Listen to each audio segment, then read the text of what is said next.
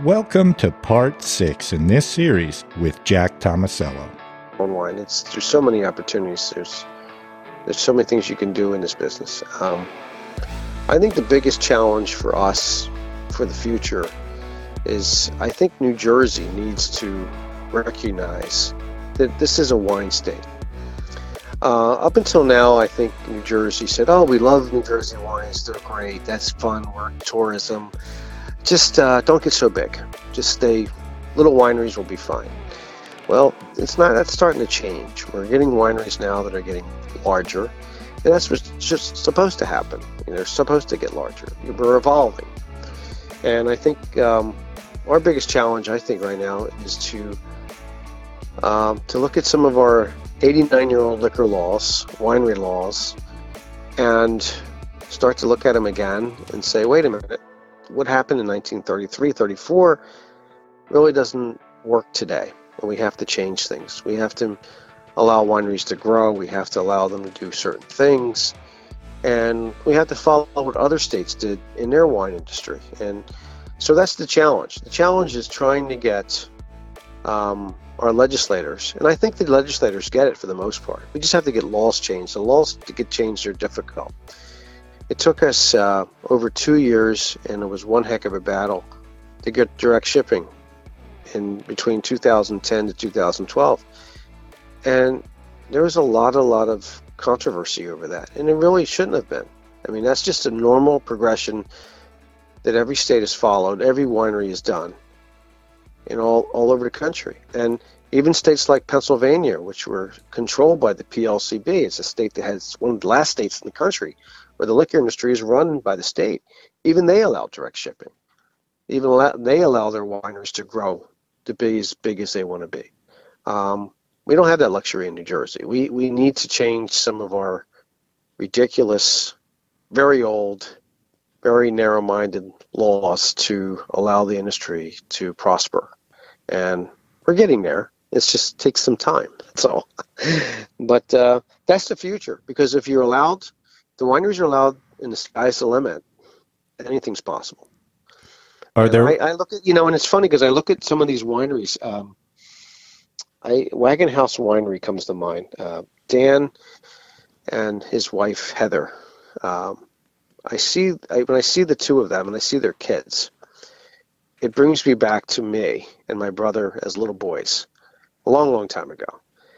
And I say, well, geez, you know, that that was us in the 1960s.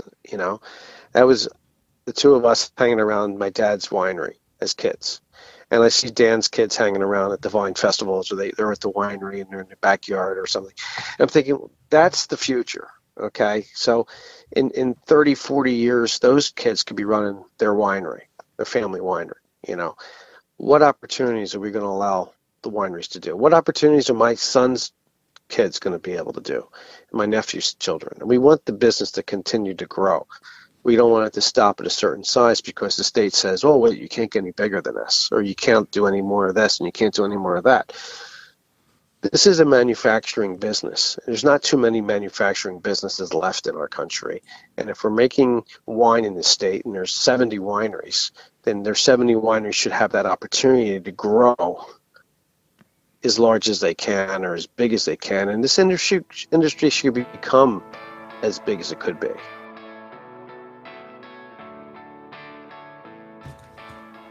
Well, a lot of states have allowed um, the wineries to produce as much as they can, keep their retail privileges. Um, they've allowed for direct shipping. They've allowed for um, production. One of the things we're looking at doing now um, is alternation. Um, great idea. It allows smaller wineries to use the equipment of the larger wineries.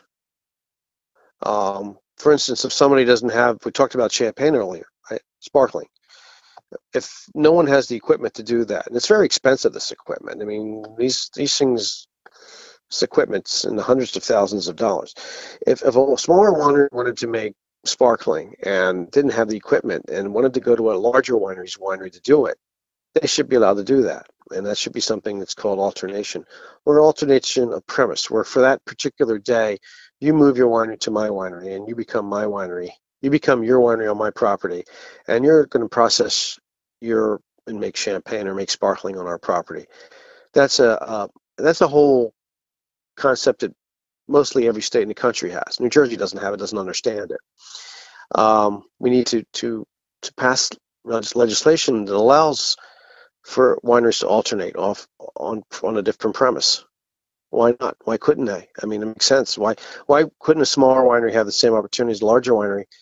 Uh, only because they they don't have the equipment. No, that's ridiculous. Why not? Why can't they just use you know somebody else's equipment to do what they have to do, or bottling, or, or anything? So uh, you know allows allows different wineries to who have access to the equipment to to help those who do not. And it's done all the time. In California, it's done all the time. There's crushed pads set up all over the place, and one winery may crush at this location and process here and then process there, and depending on where the grapes are. I mean, a lot of times you you know you don't want to haul the grapes 200 miles. So you, you know you want to you may want to pick and crush it you know at a certain location. That's alternating a premise, and you know that's that's another whole education we have to teach our legislators and say, hey, we need this. This is important. And the industry's come to this point now where we need to make some changes. Uh, that's an example of one that uh, I think is happening right now.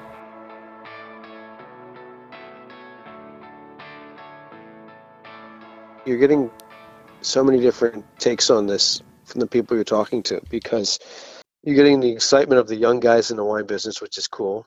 And you're getting you're getting it from the old man over here, who's telling you what it's about too. It's it's a um, it's a complex business, and um, but it's uh, it's kind of kind of cool business to be in uh, right now, and uh, we just hope that people come out and visit everybody and enjoy it. One thing I have to tell you, and and I everybody's got dirty laundry wherever you go. But the one thing I have to say, in all honesty, we all get along well together, and we're all different shapes and sizes. Um, our wineries are new, some are old, some are big, some are small. Um, we all, some people have different philosophies, but we all have the same thing in mind. The same goal is we've got to promote ourselves as an industry in the state of New Jersey, and we've got to reach out to as many people as we can and tell them our story.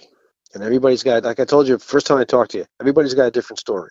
Every single person's got a different story, and how they got to be where they are and what they're doing. And uh, but that story is important that everybody gets it out there, and the industry needs to grow from that. And uh, but we're all good friends. I mean, we all pretty much respect each other and uh, wish for the best for each other because we want each other to, to succeed. My feeling is I want every one of these wineries to make it because that's going to be better for me. You know, I don't want anybody to fail at this. I want to, and we're always open to say if anybody got anybody has an issue they need, they want to talk over. You know, I had a friend of mine had a, has a winery. He called me one day for some advice. He said, "Oh, what do you think about this?" And I appreciate that. And I call people sometimes and say, "What do you think about this?" You know, you know, uh, because I think it's important that we uh, and, and we don't look at each other as competitives you know, we're not competing against each other. We're everybody's got their own thing, and I think we want everybody to go to everybody's winery and come out to the festivals and visit the wineries and experience it all. So that's that's uh, why I think it works. I think we've been successful because of that. We've never we're never at a tug of war with each other. We're, we're, we're trying to do this together. I don't think people are going to be traveling as far. I think gasoline's expensive. I don't think people are going to be spending as much. I think the Jersey uh, tourism is going to be really big this year because of for that reason. And uh, I think as as more and more people learn of the industry, then they're gonna they're gonna want to explore it. You know, there's still people that don't know a thing about New Jersey wines in the state. It just blows me away that after all these years, um, because we've had a large amount of number of wineries for quite a long time. And I started out there were only seven of us, but uh, uh, you know, there's close to 65 or so. And um, so I think you know, I think the state uh, has done a fairly good job of getting us getting us out there, but there's still a lot of people that don't know that there's Jersey wineries. So And we've shown an economic impact statement of what this really means for the state of New Jersey, and that's important for the state to realize. You know, the, the legislators get it.